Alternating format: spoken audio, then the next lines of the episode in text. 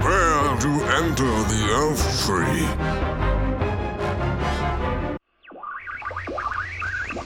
Are you receiving my transmission, or am I speaking to myself? Good. Welcome to the undisclosed location of nowhere. The locust for you. Elf Tree presents. The Killer Maker. The Killer Maker. The Killer Maker. The Killer Maker. Hi there, it's Ian. Back with Earthship Radio. Excuse me, Elm Tree E presents Earthship Radio. And uh, I've got kind of a really special guest on uh, on board with me today, here in the RV. Somebody that I probably have, I don't know, some of the most intellectually stimulating conversations with, and probably have for most of my life in various forms and capacities. Um, and it's also the, the person who brought me into this world. Say hello to my mother, everybody. Hello, This is Vivian. this is Vivian. That's my mom. And uh, my mom is probably one of the most amazing people ever um, because she's done a lot of stuff in the years that I've known her and probably done a lot more stuff in the years that I haven't known her. But that's what this kind of show is all about. We got to find out about uh, what makes her tick. So, what's there to know about you? What's your what's your basic history? What's uh My basic history. yeah your basic history? Where did you come from? Where did I come from? Well, I just, funny you should ask that. I've been doing a lot of work on that because I am working through a memoir Yeah, of the last four years of my parents' life and how I was involved from America with dealing with them, the hospital, national health in England. And it made me think a lot about who my parents were and why they treated me the way they did. oh wow, And first off, it seemed very negative. And as I was working through the memoir, I realized that they weren't a lot different to many people, especially their generation. Your memoirs, you mean? The, the, No, my the- Your parents. parents. My yeah. parents The way that weren't. they they were and treated and behaved and yes, stuff. yes. And they they um, decided after they were married that they were going to pursue a career tr- field that was closed to them or had been closed to them, but because of the Second World War and what happened after the Second World War, all kinds of doors opened up. And so they decided that they would use the government as a stepping stone into the Foreign Office and the diplomatic world. And they did that. And they both had that ambition because they both came from similar backgrounds, which was, low, well, working class. I wouldn't say lower working class, maybe middle working class Yeah. Yeah. poor, um, had to work hard for their money, not an awful lot of money saved, Yeah. no pensions to say, you know, to speak of. So they wanted a job and a career that gave them a pension when they retired. So they joined the Foreign Office. And when I was oh, 11, we were living in London and they had talked about a posting, and a posting was like being sent abroad to work for your government. And It's like a deployment, uh, similar, th- I Almost. suppose, but not dangerous. an assignment. Yes, yes, you're working with the ambassador. And I, um, we were excited Well, as okay. children. Yeah. So, but you were you were children following your parents around. We were children. W- You know. Yeah, and when While they I- were doing this. yeah, when I was when I was eleven, I'd just taken my eleven plus, which meant that I could go to the grammar school, which was just around the corner In in London. in London. And What's an eleven plus? Uh, see. Okay. The nobody here knows who you are and what you are. So you're from London. Mm-hmm. You're from England, clearly, with the accent and everything like that. And so, what's an eleven plus? an eleven plus is an exam you sit um, when you finished with pri We call it primary school. It would be up to age eleven, which is what fourth grade, fifth, grade. Yeah, so like before ele- you go elementary into school. um, yeah elementary school and then before you go into the middle school and you take this exam and it would determine whether or not you went to a good middle school or to the local what we called comprehensive which consisted of thousands of kids instead of maybe just hundreds of kids Right. So anyway, I, I passed my 11 plus. Then we got the posting, and we were going to be moving to the Lebanon. Wow. Which is where? I don't really know Um, It's where in the that Middle is. East, no, like it borders Israel. Okay. So it's and it's on the Mediterranean coast, Okay. catty corner to Cyprus. Cyprus is an island, and you kind of- Cyprus is kind of off at an angle from it. Oh wow. And obviously, we were going to go with my parents, but it wasn't going to be until October of that year. And the new school year started in September. So I had to go and go to this new school for six weeks before we toddled off to the Middle East. And my mother didn't want to buy me a new uniform for six weeks.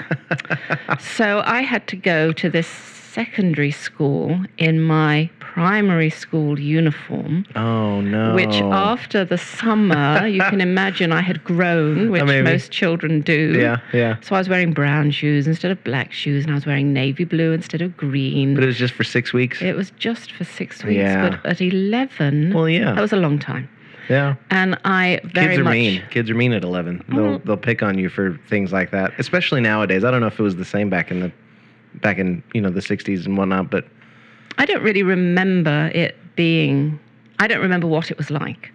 I just remember how I felt, and I looked down a lot. I was very shy anyway, so Yeah. I wouldn't have answered any teachers' questions or really done very much because I knew it was only going to be for six weeks. Hmm. But we lived just around the corner, and I just often wondered why my mum didn't just keep me home and interesting. just let me just let me pack. Anyway, so we get to Beirut. Keep you home rather than having you go to the school for just six weeks. Oh, I mean, yeah, that's that. That Mm-hmm. I, mean, would be. I don't know why she wouldn't didn't. that do would be the easier choice, of, especially on her part. You would think. no, because No? then I would have been around. Oh, sure. That's- she that's- she needed to do her own her Yeah, own stuff, their yeah, own stuff. Yeah. Okay. So that was my thing. Okay. so we went we went to Beirut and we got there and all the children in the embassy were at boarding school. Hmm. So we weren't it was just my brother and myself.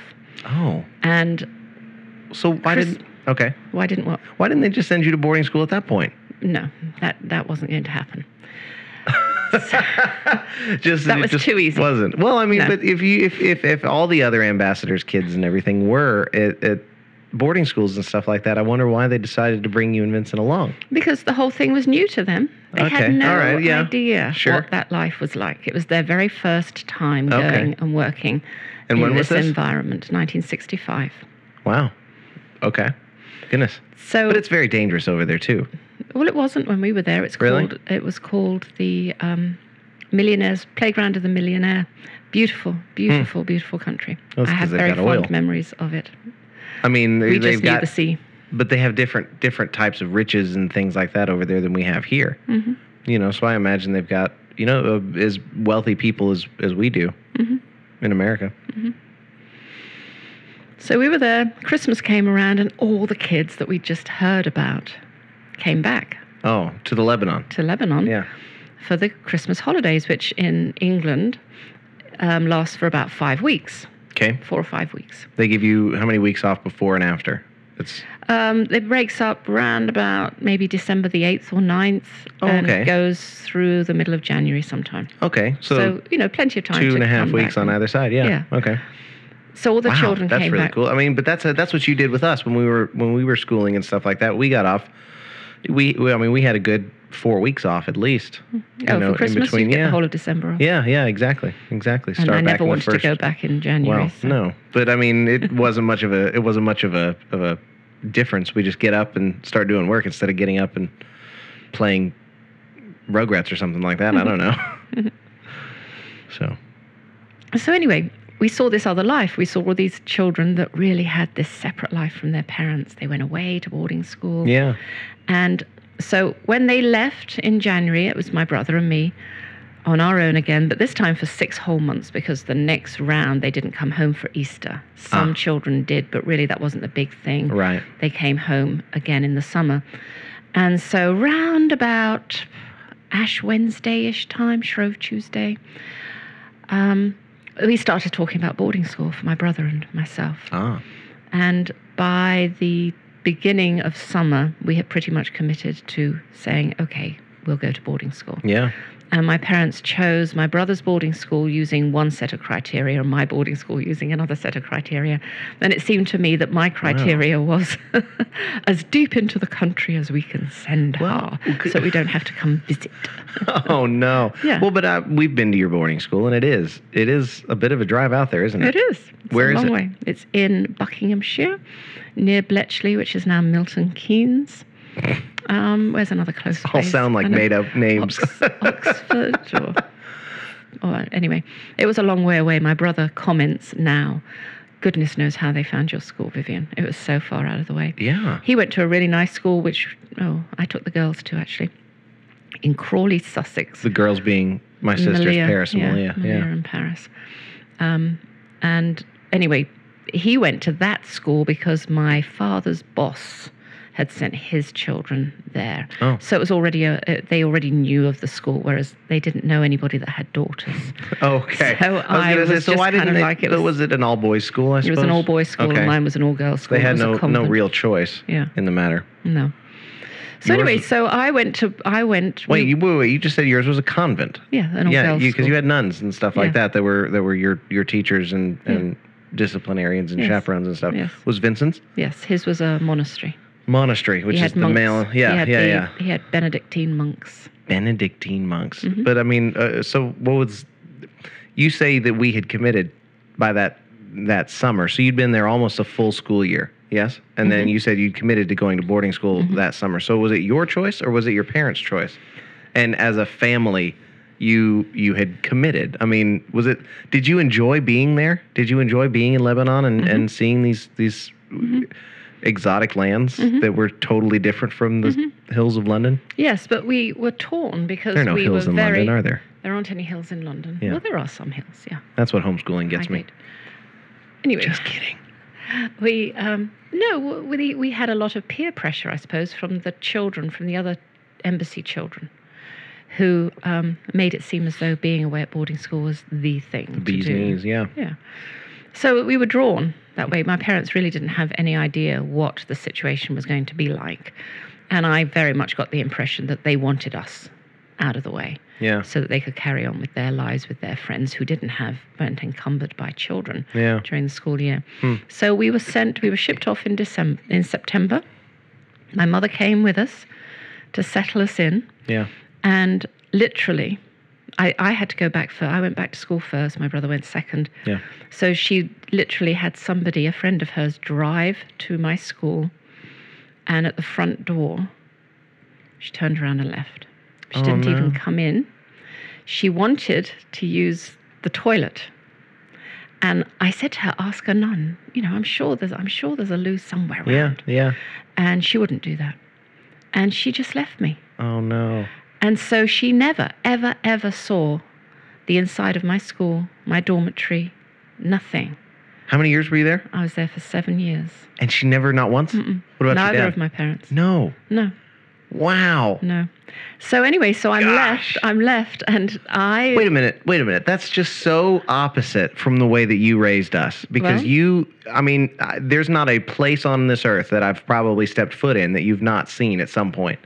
I mean, with any regularity, you know, work or any of my offices or anything like that, you've come up and seen them all in places I've lived, except for North Carolina. But Dad was there, so I mean, you guys, that's such a, I, it's, hmm, it's. I guess is that did that affect you? Did that, is that was it a conscious choice then to change to do things the exact opposite with us I would say because of something like it that? wasn't conscious. It was more of the way I felt about how I was raised and how I always thought that the way I was raised was completely different to anybody else. That no other family was you, like you ours. consciously thought this yes. when you were growing up. Yes, we Okay. had we had a little dog that was a vicious little dog, Named? Carl. Okay. He was a Cavalier King Charles Spaniel, Carl. Carl. It just sounds like a grumpy old dog with a hangtooth or something like that. Mm-hmm. You know, just a gruff thing. and I believed that no other dog was vicious. I mean, it, it didn't make me think that all dogs were mean just because my dog was mean. Do you see what I mean? It did? No, It didn't. so it didn't make me think that just because my parents didn't want to come visit me, that no other parents didn't want to do that. You you I- were very aware. Yes, I, I kind of rose above that, I suppose, at a very young age. Yeah. At 11, I was left when I was 12. I was 12 now that I was going to boarding school. I was left very much to f- manipulate and be responsible for my own happiness Yeah. at 12, which I think for a child, that's very young yes. and it's asking too much of a child Wow. and you know that that was just that and so of course Mm. going home for our holidays both my brother and i there was a distance we we grew apart from my parents there was a Well, detachment how far away? definitely. How far away is is Beck, Buckinghamshire? buckinghamshire How far away is Buckinghamshire from where did Vincent go? he went to school in sussex well i Okay. never went to his school Well, no i mean i was never taken to his school and he never came two to my sides school to that coin. yeah Um, but where? But like, how far? How far of a distance? Uh, drive time wise, oh I guess. Oh. two or three hours i suppose Okay. Okay. So I mean, that'd be like uh, College Station. yeah You know, from Dallas to College Station, where Simon went to school, that that kind of a distance. But Mm-hmm. I mean, goodness. Yeah. And you never. you- Hmm, Interesting. I mean, yes, you would. You would grow apart because I noticed that I grow grew apart from everybody when I went to school, and Mm-hmm. Simon did his own thing when he went to school, and Malia and Paris did their own things whenever they went to their various cruise ships But and all when that kind of when stuff. that happened, though, did your parents call you, stay in touch with you, send you parcels? I don't know. We should connect ask, with we should you. ask my mother. Maybe we I should. should ask her. Um, yeah, I mean, all the time. It's Yeah.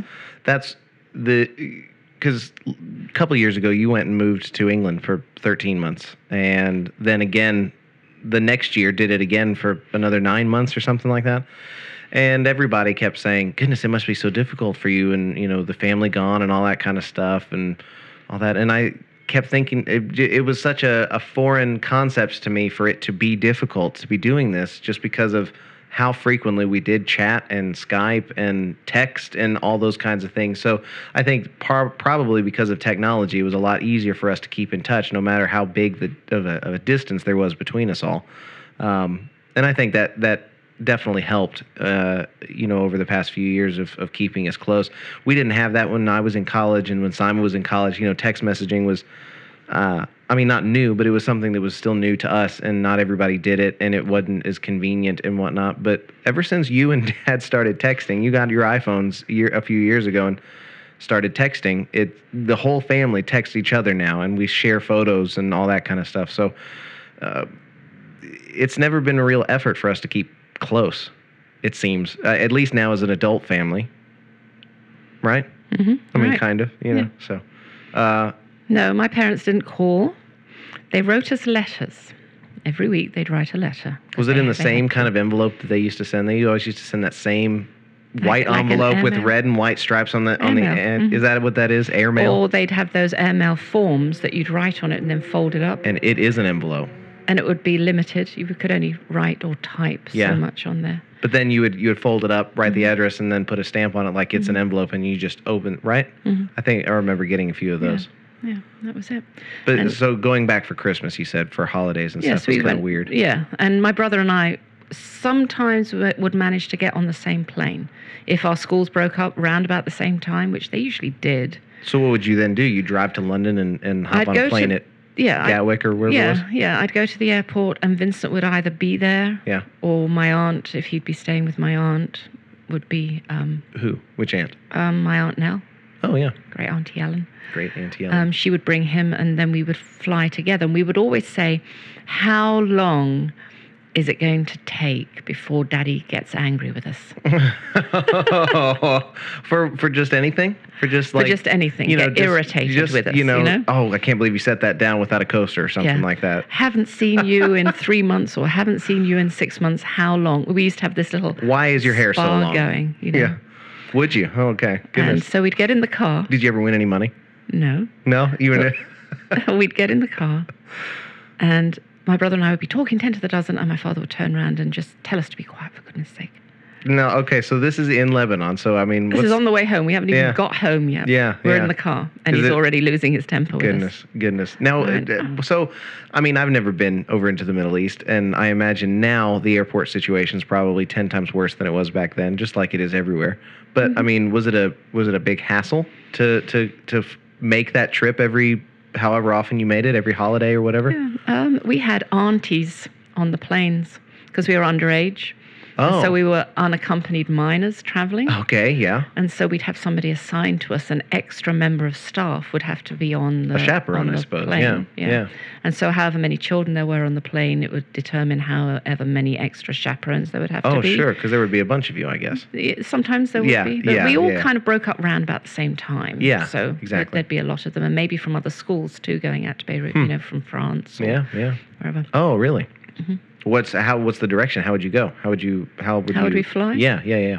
Um, I suppose east. Because you would think from England to, you could go to France. No. Yeah, but we never stopped. We always got a First. direct flight, so I suppose it depends. There Yeah. may not have been any direct flights from certain From- countries yeah, in Europe, so okay. they'd have to come into Heathrow. That's right. That's right. yeah. Oh, And Heathrow, okay. Heathrow it would be, Yeah, yeah. and then we just fly, and it would take four hours, four and a half hours Oh, okay. flight, You know, it's how how three thousand miles. I think. flight from from from Dallas to here to Los Angeles is two and a half, three. It was two fifty, two hours and fifty. Okay, so yeah, about That's it. just under just under three hours. So yeah, okay. That's not a terrible flight. At least it It's a- Mm-hmm. it wasn't an was- eight to ten hour flight. No, You know, that would have been pretty pretty rough, I imagine. Yeah. Especially on a child by yourself. hmm You know, and you said you were there for seven years at, at my the boarding school. school. Yeah, yeah, Yeah. So making that trip every every holiday. Well, we did to Beirut for the five years that we were there. Well, four years that we were there while I was at school, because after five years, my Yeah. parents came back. And then Iran was the other country that we lived in while I So was they at went to school. Beirut and then came back and then went to Iran. Mm-hmm. Oh, okay. Goodness. And they, they were doing the same thing over there. Yeah. Goodness. And so you were older then. You were 15. I was 16 or 17 and 18, and then I left school and went to college, Yeah. and then was only allowed one trip A home. year? Yeah. By? Who are you? Who are you? the you said embassy, I allowed. suppose, the government, the foreign Oh. office, whatever, they would pay for Well, our 'cause trips Iran was- backwards and forwards. Wasn't Iran tense back in the day? Yeah, but I it mean, had it's to do tense with now. my age. Yeah, Oh, still? At 16, had- 17? at eight, once I reached eighteen, Uh-huh. they only brought me back. I was only allowed one free flight. Oh, it was a free flight. It, your parents didn't have to pay for well, you it was to the fly government. you back. For, yeah, yeah, yeah, it- yeah, yeah. Because they're working with the foreign office, They're- and their they're- children had to go into boarding schools Yeah, because the okay. education system wasn't so good in those countries. Okay. Unless they wanted to homeschool, which they could have done. They could have Hey, homeschooled. they could have- back they then, could have but they didn't do homeschooling. that. goodness. No. Okay, So- all right. Yeah. Wow. and you know finding out I, I saw some photographs and finding out that they would cruise during their leaves they would get a leave after a couple of years Your parents would. yeah and so they would cruise through the mediterranean end up in france and then they drive up into london and spend like three months visiting family and stuff and i saw photographs of them visiting my brother at his school Oh no. and it was my mother, Oh. and the two of them would stand in front of his clock tower on his school grounds, and he would get older and older and older. So I knew that they would go visit him, and they never. There's Oh, no photographs gosh. of them. They never came and visited me. No way. You're all right, Vivian, with that, aren't you? You don't, you know. And anyway, when I when I left, I guess I school- Uh. have to be. I have no choice. Oh. No, but when I left, my mum said, "Thank you so much for never insisting that we came to any of your functions." Oh, She said that to me. thank you for thank you for not caring that we didn't care. I mean, not uh, but you know what? I as a grandchild, I think Granny and Grandpa did a did a, a good enough job whenever they were around and whenever we were there. I mean, Out of sight, out of mind. I though. guess. I mean, I guess it was like that because when we were really little, we didn't really have an, uh, a, a perception of of how we were, you know, how they reacted to us. As we got older, I could see a little bit of the, you know, it's a it's a big ordeal to have a family of six come visit Oh, with yeah. with the young children and Yeah, all that yeah, kind it of was, stuff. It was. You know, but but over time, I mean, I don't know. I I think that it's it's great that we never had to had to feel like that growing up. Well, it was also very much. Um, it it made me never demand that anybody do anything for me unless they really wanted to do it. Sure. You know, so I would never have said to my parents, "Please, please, please, come to the operetta. I'm dancing in it this year. I have Wow. this role," because I knew they didn't want to come, so I would never put them in a position where they felt obliged to come. Hmm.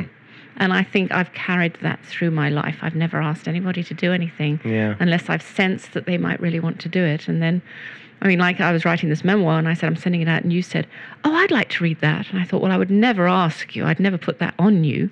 Well- but if you've asked, since you've asked, then I'll send you one, you Yeah, know? yeah. Unless somebody asks to read something or to Yeah. be a part of what I'm doing, I'm quite happy just to do it on my own. And over time, though, that that I don't know, uh, I would get the sense that maybe if if I didn't offer, you wouldn't, just because you might not want it read by certain people or something like that. Because it, you know, a- as as as much of an assumption as it is for you to think, well, people don't really want to do this unless they ask to do it. Other people think, well, she wouldn't really. She would want us to read it if she asked us to read it, right? So it's kind of a, it's kind of a, a, I don't know. It's an interesting, it's an interesting dynamic to try and have because you don't want to put people out, but at the same time, sometimes people are necessary to some of these things, like the creative process. You need people to read and tell you if what you're doing is is working Mm-hmm. or not working, and that's just a Absolutely. you know, it's, it's something you have to kind of train yourself to, to get over from time to time, I think. That was a car accident. I think that You was- guys definitely just why heard didn't you- that. Why didn't you look out the window? Oh, yeah, and we're see going what to it- hold on a sec. That was a pretty bad one, it sounded like.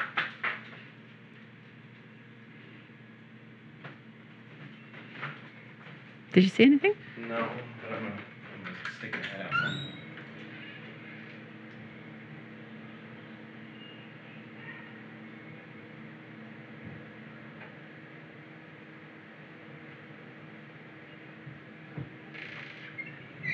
I can't see just because of these hedges and stuff right here. But it, I mean, that sounded pretty bad. People are out there. Well, there's nothing we can do about it No. except just go and rubberneck. Okay, so that pretty much made me who I am.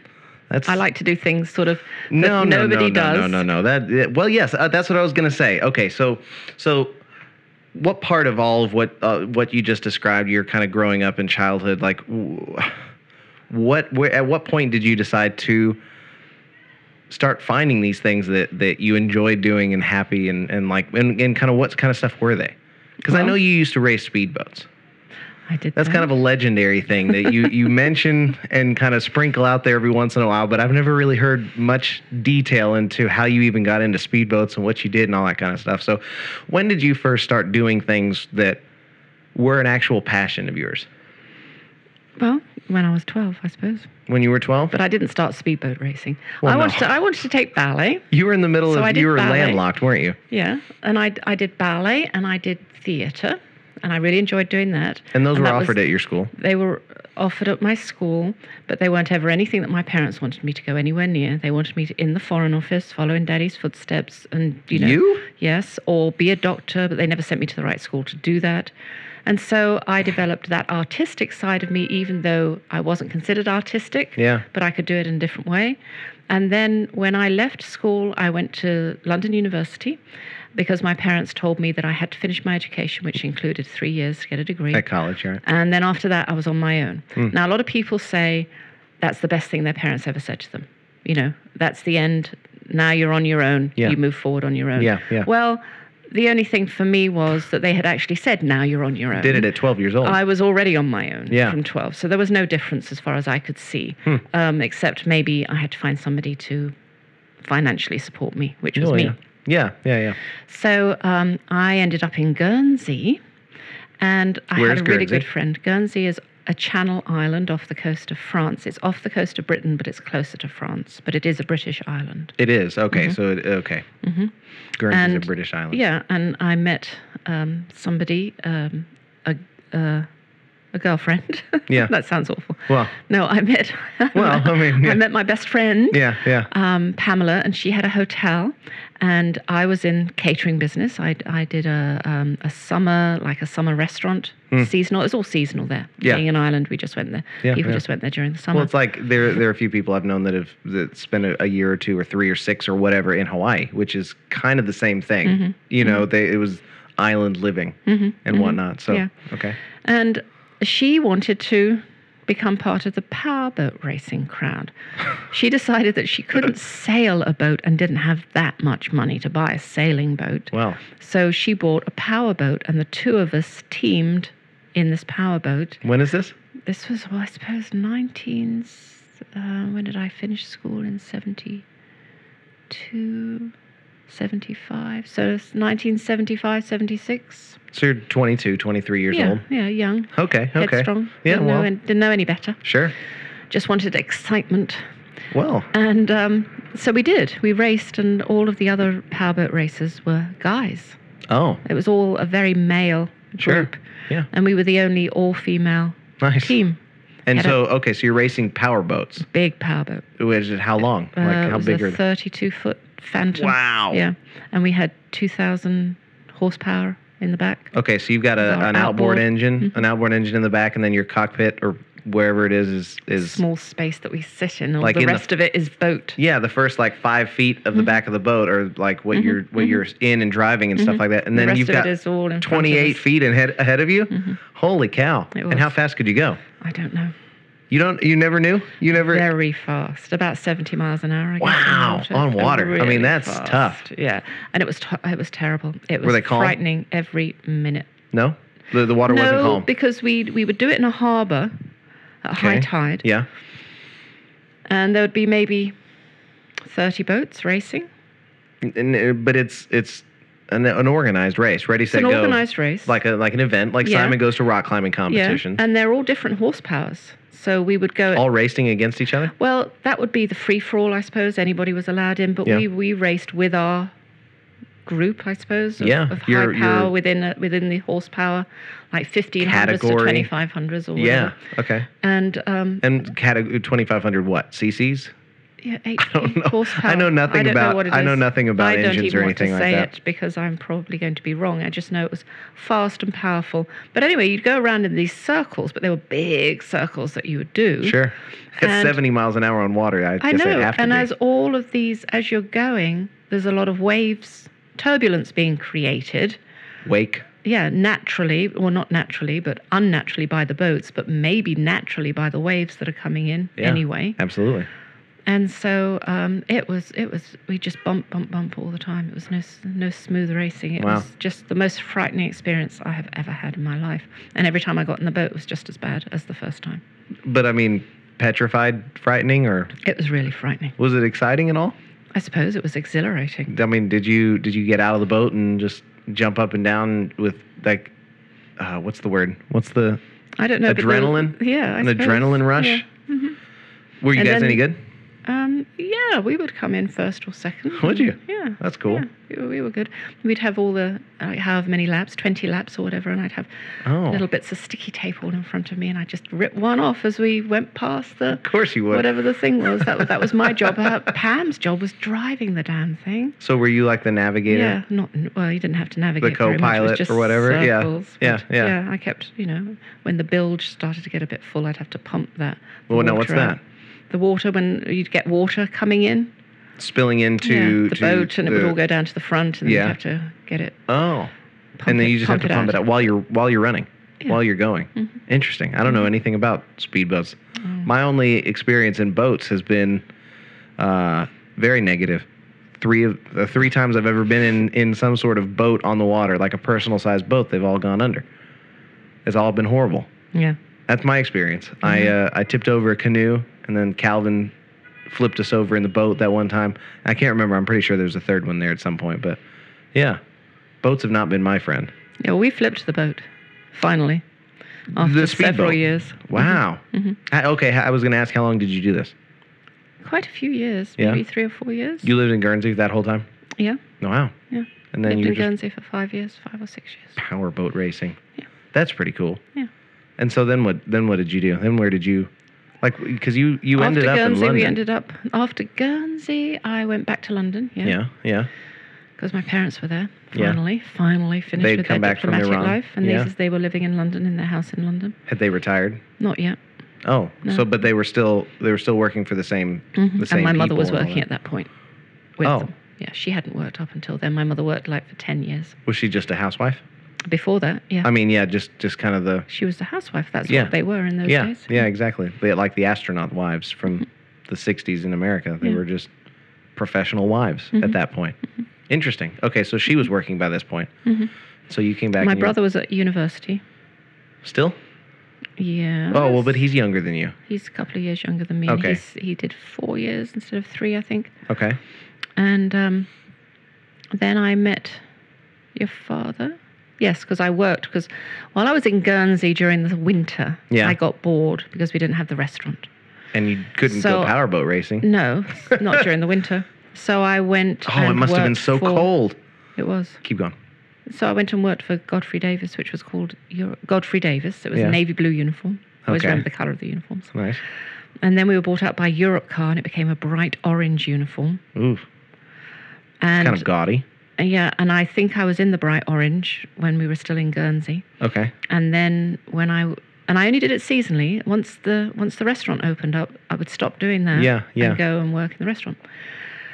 So when I came back to London, I just applied for a job at a Godfrey Davis or a Europcar now Yeah. in Victoria, and you know, sort of said, well, I worked in Guernsey, Yeah. and they gave me, and I got a job really quickly and And- really easily, What was what was it that you were doing for them? just renting cars out. Oh yeah. Yeah. Yeah. So this is this is that company. Yeah, Okay. and um, that's where I met your father, Oh yeah.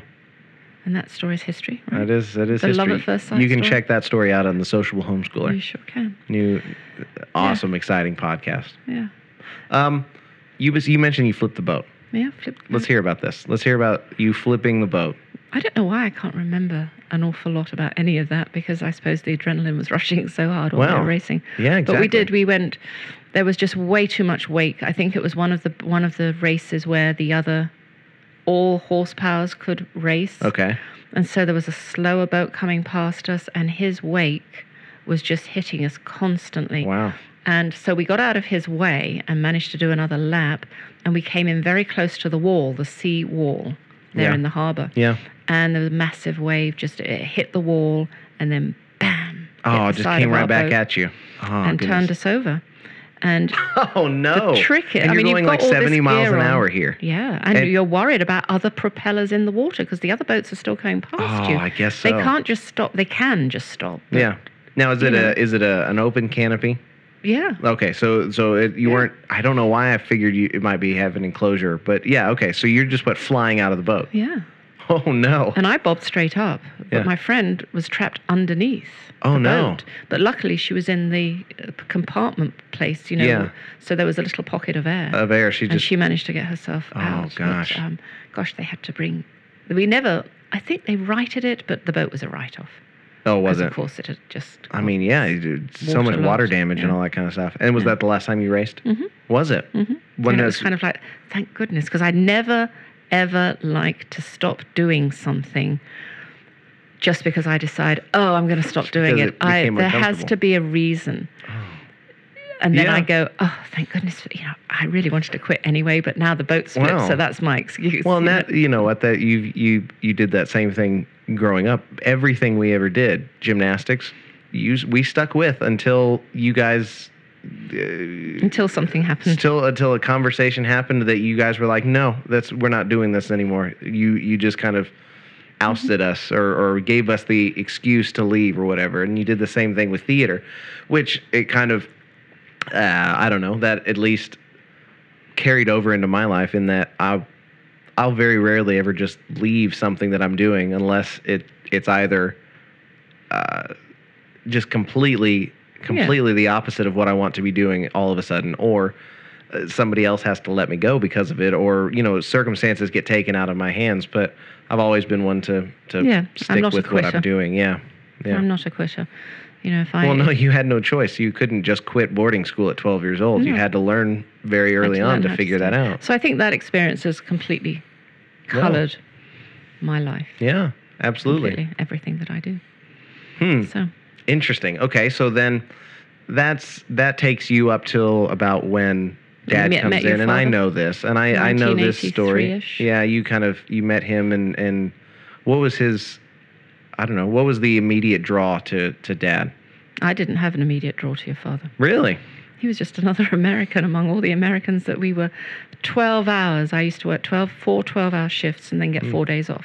Wow. Yeah, it was Hmm. That's fabulous. cool. Yeah. Fantastic shift. That's but great. Hmm. uh, I mean, 12, four 12 hour shift is 48 hour week. Yeah. Well, I mean, that's uh, we worked sixty-hour weeks on Dallas. I Mm-hmm. mean, the twelve-hour shift I enjoy. I enjoy a twelve-hour shift. I don't know why. Anyways, yeah. And uh, so, I mean, our lobby was full from eight o'clock in the morning till eight o'clock at night with American tourists wanting cars because they'd all come in at Victoria Station because Ah. the, the um, buses would come from Heathrow Yeah. to Victoria Yeah. and then they'd get off and they'd have their ha- car rented, booked, Yeah. and they'd come down to the um, to the car place. Interesting. And so, you know, it- I really took no notice. They were just Hmm. Okay. So he. So did you recognize him when he came back in? What happened? What happened? What happened with all that? He entry. He he rented a car.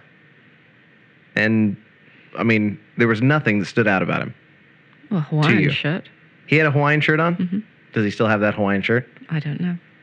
Really? Mm, probably not.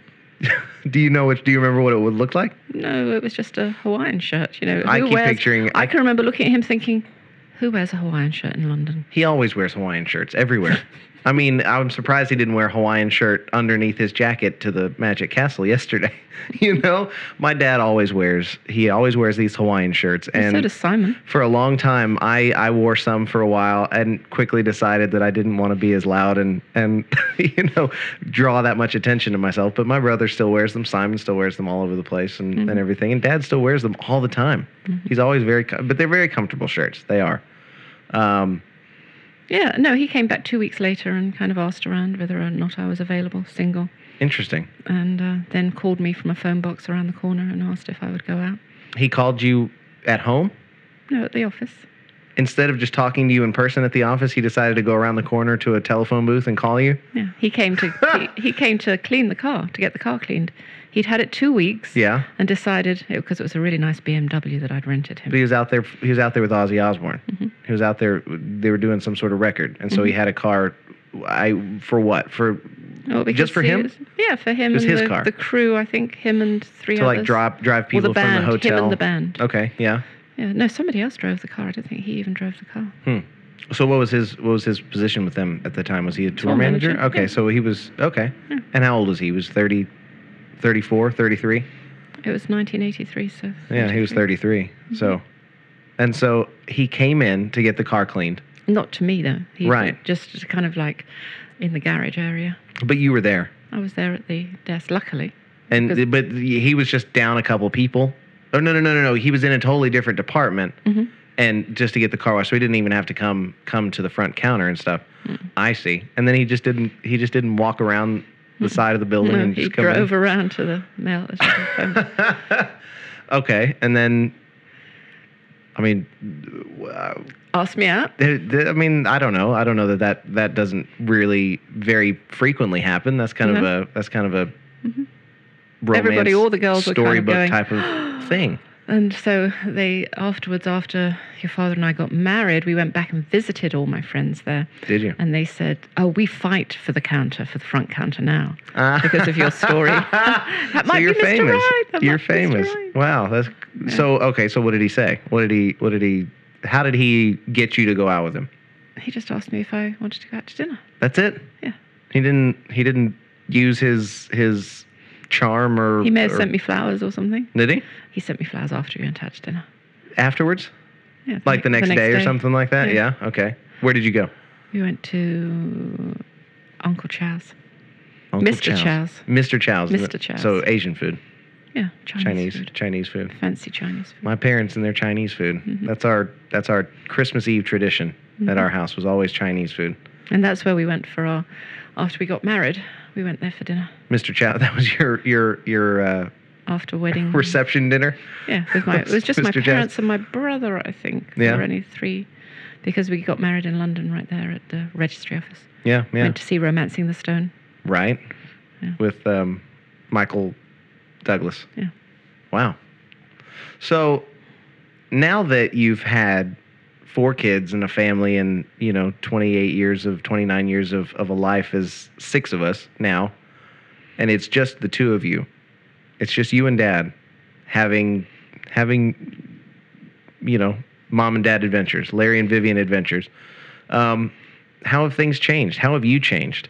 Because for the for the longest time when we were growing up, you were very much what you've just been describing, the relying on yourself to to make sure that the things were happening that needed to happen and and you know things to make you happy in terms of you know theater and seeing all, all of us kids and everything you had to make sure that we we that you orchestrated all of this because nobody else was going to do it for you so now that it is just the two of you and all you have to worry about is the two of you like how how has that affected you how has that changed your whole outlook and the way you do things on a day-to-day basis i don't know i mean We're really, um, your father and I have always been up in the air about anything that we just did. We that would, you just did yeah, the, the two of us just did, like going out to dinner, just the two of us. We would not decide on where we were going to go until we were in the car driving. Yeah. And we were still batting back and forth. Oh, let's go to that Mexican restaurant. Oh, no. I fancy Italian. Oh, no. Oh, there's that nice little French restaurant just down the road. You know, that kind of thing. yeah And so we never really knew where we were going to dinner. We could never leave our baby. Well, if we had to leave our babysitter a phone number or Yeah. someplace that we went, Yeah. which we didn't do that very often anyway. right Um, no, th- so such thing as cell phones. So we would Right. have to make a decision at that Yeah. point. yeah But when we when we were just going out, we didn't really have to worry about letting the babysitter know where we were. yeah It was always like that. So it's very much the same kind of thing. And we actually have to, I have to consciously say, okay, let's make a plan. Hmm. Otherwise, everything would be in the up in the air. Who wants? I See, don't want to live my life up in the air, but we do live our lives up in the air, very much up in the air. but it's uh, i mean it's not necessarily a bad thing it's just it's frustrating for people that that want to know what the next step is what you know what am i doing next and what am i doing later today and what am i doing tomorrow and all that kind of stuff it's a very difficult thing to let go of that nature you know especially as me i mean that's something that i struggle with a lot and that's because i saw you do it for well, such we a long had to time do it with four children. you had a responsibility It would have to been a do it. nightmare if I absolutely hadn't done that. But um, as just the two of us, I think my natural leaning is towards up in the air. really Whatever happens, Hmm. happens. We'll just watch it Well, yeah. happen. And I think your father, I found, is a little more uptight. interesting Um, whereas I'm very much, I'm, I'm very much laid more. Well, you are more of a of a it's going to happen. So all the better thing for me to do rather than trying to control it is to try Work and with it. control my reaction to it Yeah. and work with it exactly. Which you're right. Dad seems to get a little bit flustered when something doesn't go his way, and it it it, it does seem to throw him off quite a bit. Which I've I see that in Simon. And I see the, the the other side of it. No, I don't. I actually see that a lot in me as well, and it's something I've I've had to to work on over the past couple of years, which I've you know, before we came to film uh, to to record this here, we were just talking about it up at the the the house you're staying at. The host of the house, Craig, what's his last name? Huxley. Huxley. Craig Huxley. Um, a nice guy. He's he's done a lot of stuff in the industry, especially music wise and everything. And he just had this desire to to talk to me, and so invited me out to the patio, and we sat and chatted for forty five minutes or something like that. When we were only supposed to be there ten minutes, fifteen minutes, while you changed and showered, and we were going to come record but I uh, I just let it happen. I just let let the conversation kind of dictate when we left and all that kind of stuff. And I think it I think it all works out for the best. It's how it's how we were successful in making the atrium because we were so reliant on other people to do their jobs and do the things that we needed them to do that we couldn't we couldn't let it throw us into upheaval if something didn't get done because then the whole production we realized very quickly that once we started to get other people involved like our actors and crew members and stuff like that that we had people that needed us to be in control not necessarily control it all but just be in control of the set no matter what happened because we had that the, like the rain on the last day there was nothing we could do about it and we had to shoot we had to shoot these last scenes and everything so shelby and i we took control and we controlled our reactions to everything and, and what we were doing so i imagine a lot of that was going on behind the scenes when we were growing up because we never knew i don't think any of us children actually knew you know the toughness that you guys probably went through growing well, while we were growing up because you had a big family all told. I mean, what's the what's the typical American household? Two parents and Or 2.3 2.5 kids or children, whatever it yeah. is. Yeah, I mean, you Mm-hmm. definitely had more than more than your fair share of a family. And yet I mean, we never sup- we never felt as if we went without. Mm-hmm. We found we found like you did when you were 12 years old. We found our happiness in everything that we possibly could, and we we we did our own thing, and it was it was wonderful. That was a, a great way for us to grow up in the flexibility of of how life just kind of comes at you, and you have to kind of work around it, like you said. Yeah. No, I was going to say something else, but I can't remember what I was going to say about the about going with the flow. Um, it had to do with you growing up, but I can't exactly remember what I was Theater going to say. Um, throws dad into upheaval. um, mm-mm. just I don't know. Well, you you you did a really good job of of controlling, not controlling, but being the figurehead, both in the family as a homeschool teacher and parent, and then it was we grew up doing the theater. Um, you started to stage manage and literally became the figurehead of the the production from you know. So yeah, at a, after a certain point, you know, it all fell onto your shoulders, and you did such a great job of that, and that's why I'm I don't know. Ultimately, that's why I'm a producer today. Mm-hmm. It's because I saw you do it, and I know that I can do it. If I've, if you know, because everything you've done, you've always e- encouraged us to remember that we can do them. We can do anything we want to do. It's just about getting over the the fear of Well, the having thing is, never yes, done it before. You, you have to view everything as an experience, it is. as an added thing to your life. You know, um, as part of your life. Why not live your life fully Hmm. um, and take as much opportunity to do things out of the ordinary as you possibly can? Like finding Airbnb. We had a hotel here before we came to California to visit you. Yeah. And I thought, oh, there has to be another way. And Yeah. I remember some friends in Florida who we just finished house sitting for had mentioned Airbnb, and I'd actually written it into my phone. And, you know, we were staying at this place that's half the price of a hotel, Hmm. and it's very quiet, and we're just us on our own most of the time. Yeah. And it's an alternative. And I like looking for alternatives. Yeah. That's what I like to do. We've always done that. Yes, I don't like to be told this is what. As soon as somebody tells me you have to do this, then I will start to look for alternatives. Yeah. Because I don't like being told, never have been Yeah. being told what to do. I Never liked being told what to do. No. Because I think ultimately, when I was sent to boarding school, I was told, you, yeah, uh, there was no escape for me.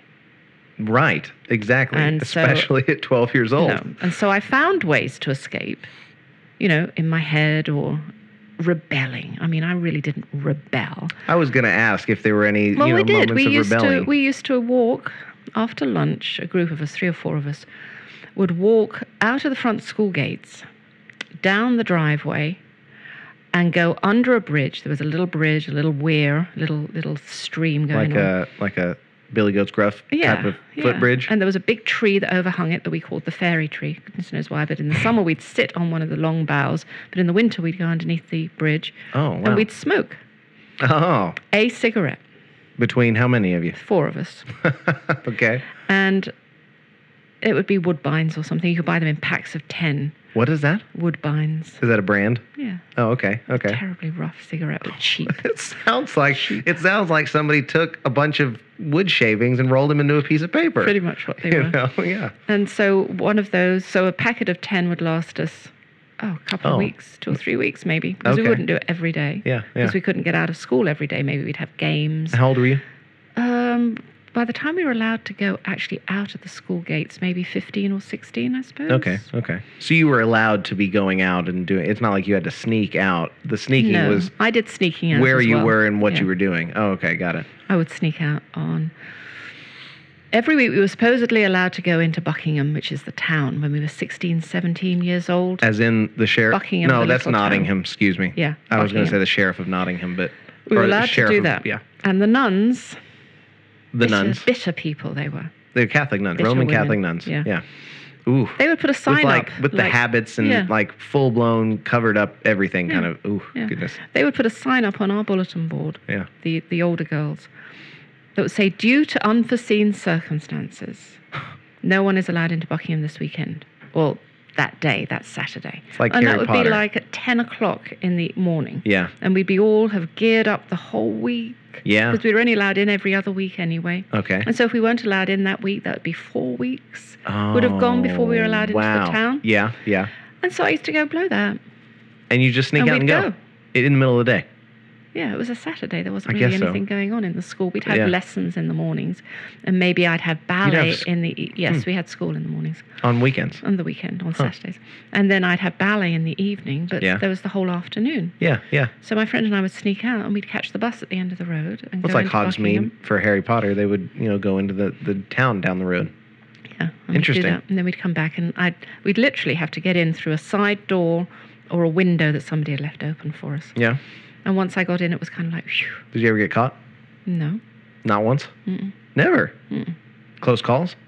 I suppose there must have been lots of close calls. I seem to but- remember. I seem to remember a story of of nuns coming into your your Oh, that was dormitory something room, completely something different. I like was that. accused of doing something that I hadn't done. Oh, okay, okay. I had boys on the roof, what was this? Oh, did you? mhm, supposedly. yeah. Supposedly, yeah. Yeah.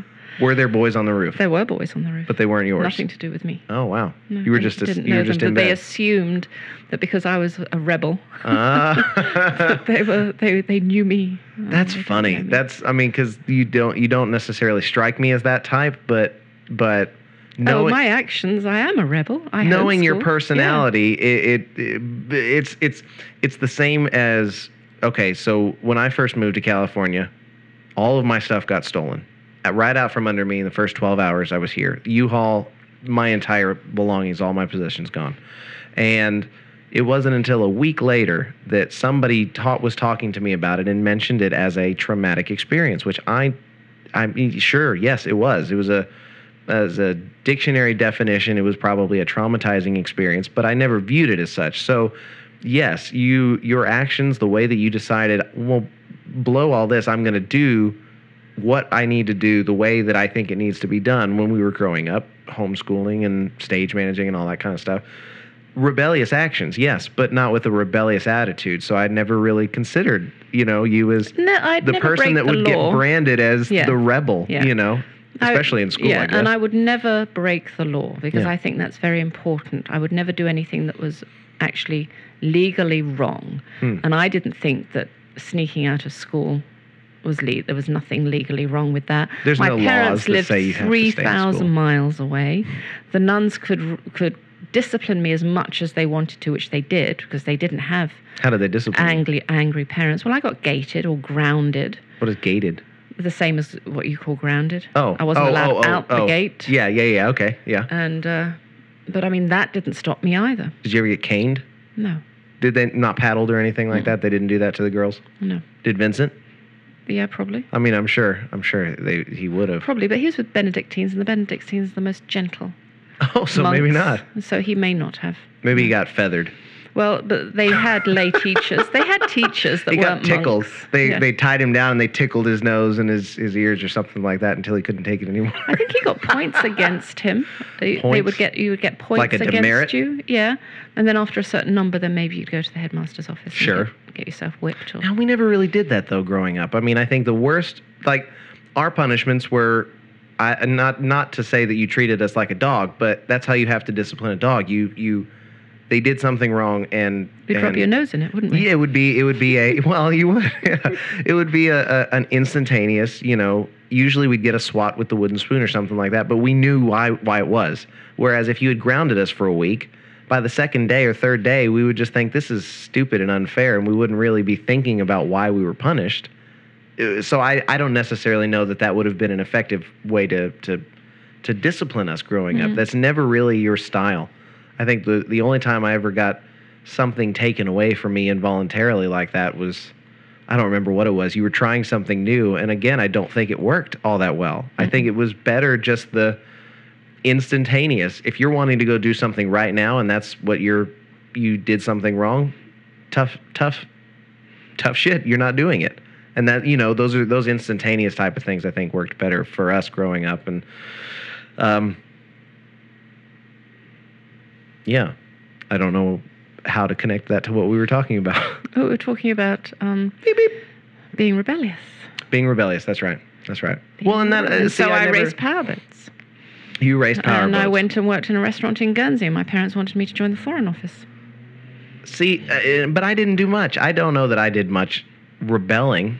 when I was growing up, did I? But you might not have had a reason to, because you might have been allowed to do pretty much what you Well, wanted sure, to do, and exactly. not be told you have to do this and you have to do that. You have to do Honestly, the I other. think the most rebellious thing I ever did when I was growing, and I, and I didn't even do it while I was growing up. I at least respected the process of growing up and my parents enough to not do anything until I got older.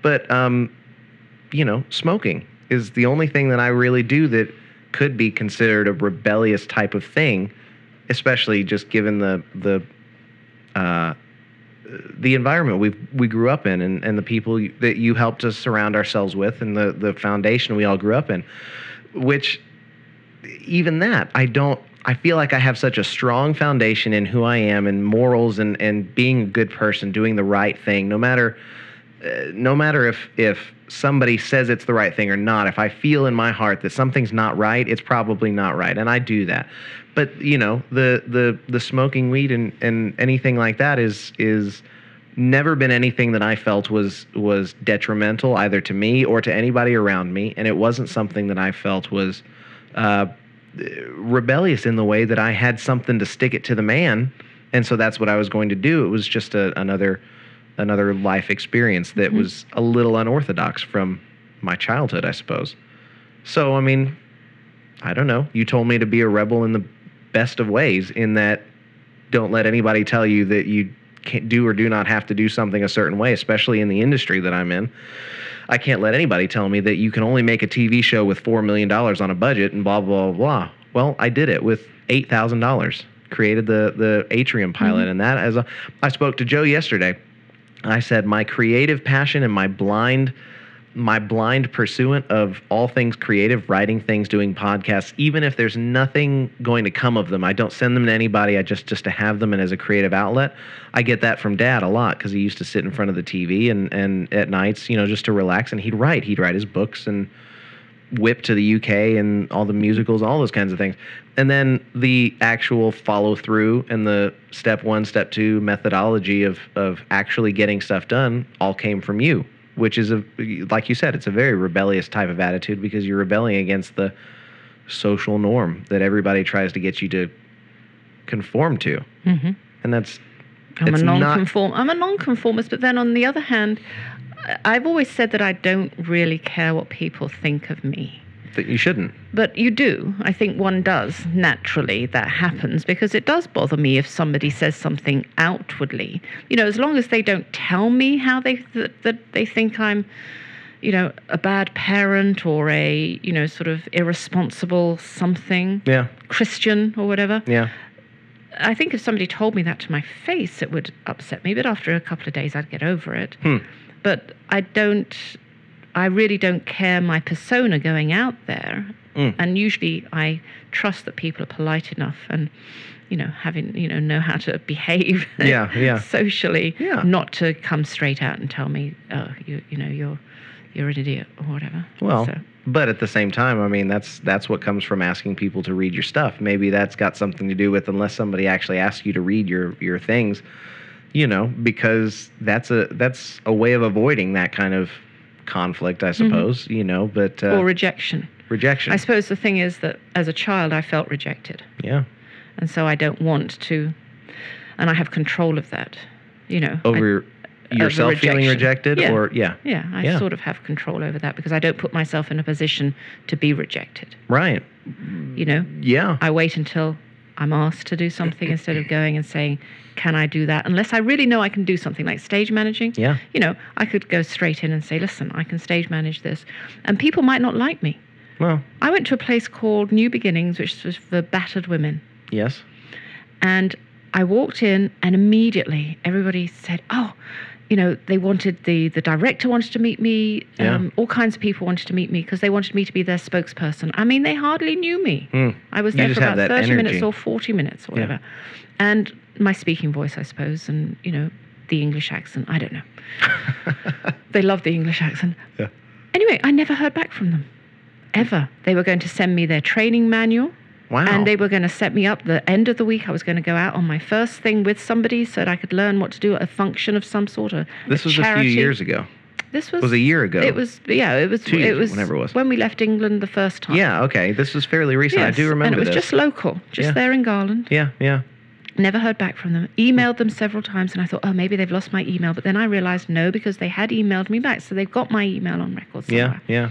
So I dropped it. As a couple of my friends said to me, "Oh, well, it was never meant to happen." I mean, and I don't like those little platitudes. Well, But anyway, um, and you know what? Over the last six months, they've been emailing me stuff. have they? Not me personally, but New Beginnings is doing this, and New the Beginnings is newsletter doing that. or something like that. So they obviously have my email. I'm obviously on a list somewhere. Hmm. Isn't that the weirdest thing? It is. I, mean, really wanted to do that. I really wanted to do that outreach and felt that I would be good at doing that. Yeah. But they didn't want me. Ah, And I I, thought, mean, oh, that's it. That wonder is why. such a, but it's it is a very tough thing when an individual uh, gets gets I say rejected, but you know gets overlooked by another individual. But Somebody obviously did not like me. well, it always makes me wonder what what is coming my way that I have to be open Available, for. Yes, yeah. exactly. I mean, if I had if I had taken that job at Real Effects, this was a few years ago. I got offered a job at Real Effects Creative Studios, which if I had taken, I'd probably still be there now, and I would have been working on this movie, The Book of Life, that just came out. It's getting a lot of press and prestige and everything. It would have been a great thing. But I turned them down. I said no because in my gut there was something there was something coming up. There was just I didn't know what it was. And then I want to say a few months later is when I got the call to start working on Dallas. And if I had taken that job with Real Effects, I wouldn't have had that opportunity and I wouldn't be out here now. So it's But you'd still have all your furniture. I would still have all my furniture. You're right. I mean, my life would be 100% different. I I wouldn't have made the atrium. I wouldn't be doing all this. But you know, I'd still be back in Dallas. I'd still have all my friends and family around and be comfortable and stuff like that. But you know, I I don't I don't necessarily want to do that. And it's not because I it's not because I don't enjoy it because that's something that that I also pulled from dad I think growing up is that he loves to have his family around he loves people just to be around even if we're not doing anything just to just to hang out um, which I like a lot but it's something that I think I think is in my future, not necessarily in my present. The luxury of being able to pick and choose these people that I want to have around every day and all that kind of stuff, family wise and all that kind of, you know, those kinds of thoughts. And so that's why I came out here because out here is is where uh, the tools that I need in order to create that life are going to be, you know, given to me and all that kind of stuff. So it's it's a it's an interesting thing to fight against my nature in order to to build a future Mm-hmm. for myself in in what it is that I, I want to do and just have that courage to, to and step if it, out. and if it doesn't work out, if you decide that that's not for you, you know you have the you have the courage to be able to say. it's not for I can lack of just move trying. on. Yeah, exactly. just move I'm on. allowed to do well, that. the thing is, if you don't, st- I, I saw a TED talk Mm. given by somebody that I interviewed, and they're called Family on Bikes, okay. and the couple and their twin boys. Yeah. when the twin boys were nine, rode their bikes from the very tippy top of America, North America, all the way down to whatever the end is. They did, they did the Panama, oh. the, the Panama Road, whatever Oh, that's called, yeah. the South. yeah. Anyway, it took them three years. So from Canada, yeah, all from the way- tip all top way of, down. of Canada, Yes. Mm-hmm. North America, not just US. Wow. Wow. and it took them three years. And he, they were both cyclists. They had On a both, they had bicycle. cycled before in Japan and places like that. Yeah. And at one point, one of the twins was on a tandem with dad. okay. but one of them felt strong enough so that he would have his own bike, and Yeah. she had her bike, obviously. And she said she would have. Well, I interviewed her, and plus I watched her TED talk before I interviewed her. Yeah. She said that she would lie awake in bed thinking, "I can't do this. I cannot do this." And she said, "You know The what? riding the bike. The- Yeah, yeah, Yeah. the whole journey. how yeah. the heck am I going to ride all of those miles for three years?" So this is before they they started. This is these Yes, are the this is thoughts that before she, she had. went. Uh-huh. before she had said yes to her husband that they would do this. and she said she decided that if she said no, Yeah. she would have a 100% chance of failure. Yes. And if she said yes, she would have a 50 50% chance of failure. Absolutely.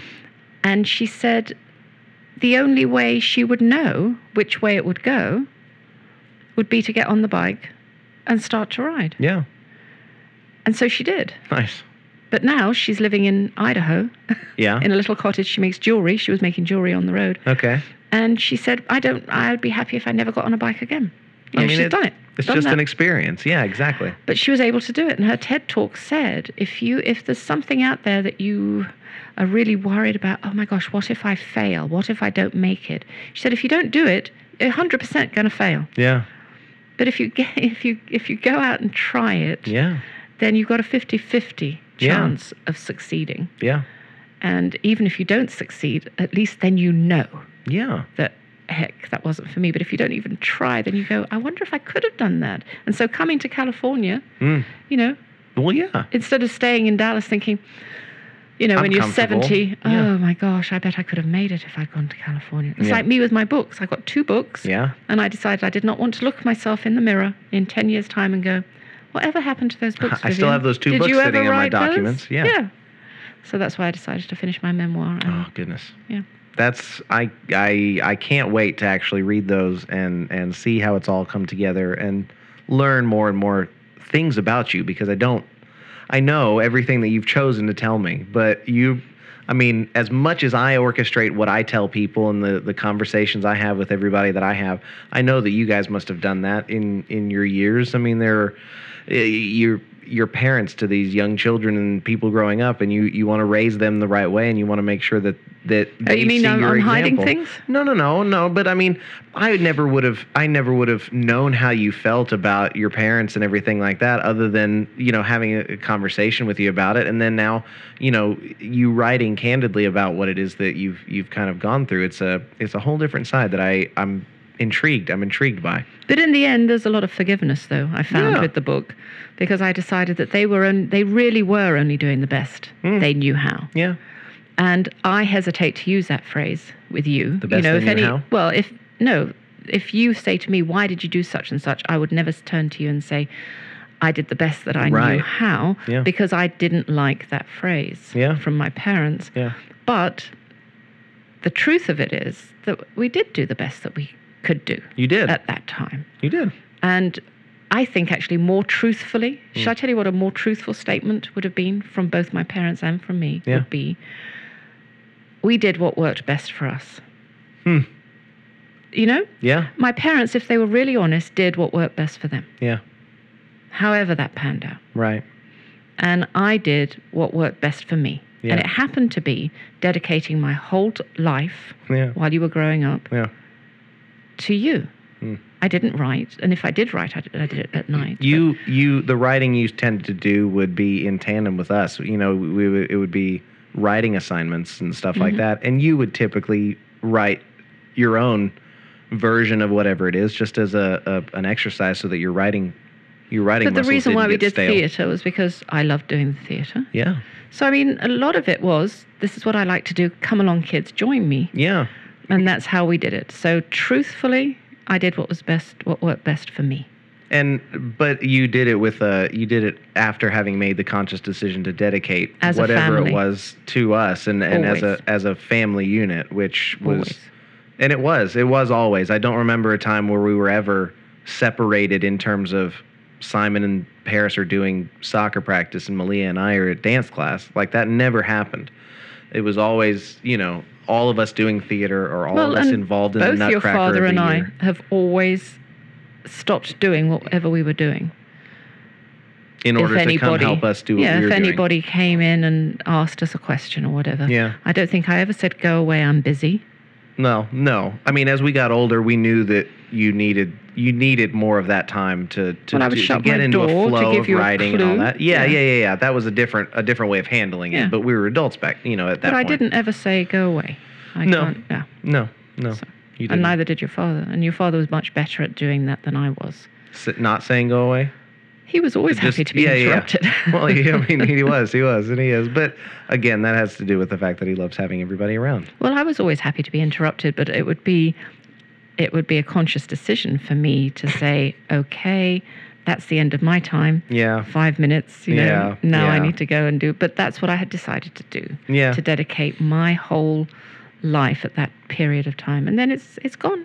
yeah. I say to parents, "P- do it because, you know, I've got all these years ahead of me where Yeah. I don't have that. Yeah. one-on-one closeness with the kids anymore.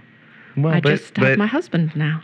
well, I mean, yeah, in person you don't, yes, but I mean, I don't know that there's been a day since I've been out here that I haven't texted or sent you a goofy picture or called or something Yeah, like that. So, I, I'm I'm happy that the technology is out there now for us to be able to keep in touch and keep as close i- in as close communication as we possibly can, um, and that we're using it for those methods as opposed to all the ridiculous, you know, m- meaningless Facebooking that everybody seems to do nowadays. I mean, we we share inside jokes just the same way that we did when we would, you know, lay on the kitchen floor with dad and just you know, sing the blown out underwear song or whatever, you know? I mean, just things like that. I don't I don't see my life as having changed all that much in terms of my family's dynamic. Relationships. And I think that's Mm-hmm. fantastic. I I applaud the the job that you guys did.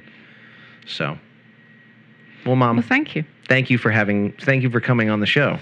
that was I don't know that was it was awesome to to think about having you on the show and now to actually sit down and, and chat with you about it has has been great. I do think that we probably would have hung out back in the day as individuals, young young people, and all that. Maybe kind of if you'd met us at 21 or 22, you'd well sure I think when we were a little bit older, especially as we when we got married and started to have family and Yeah. responsibilities, you know, real life hit, yeah then things started to change. But during my powerboat racing days, my Guernsey days, and Yeah. my working in the restaurant business and working around bars and Yeah. alcohol and yeah. parties Yeah. and all of that stuff, Malia would have had fun, Malia is having fun. but I mean with you. she would have had. Well, she does have fun with me. That's I why I, know. miss her because I, I like hanging out with her and doing that kind of stuff with her. So My sister's really cool. We'll get her on the show once in a while. Yeah. Malia. But well, thank you again for being on the show, Mom. you're welcome and thank you for allowing me to be your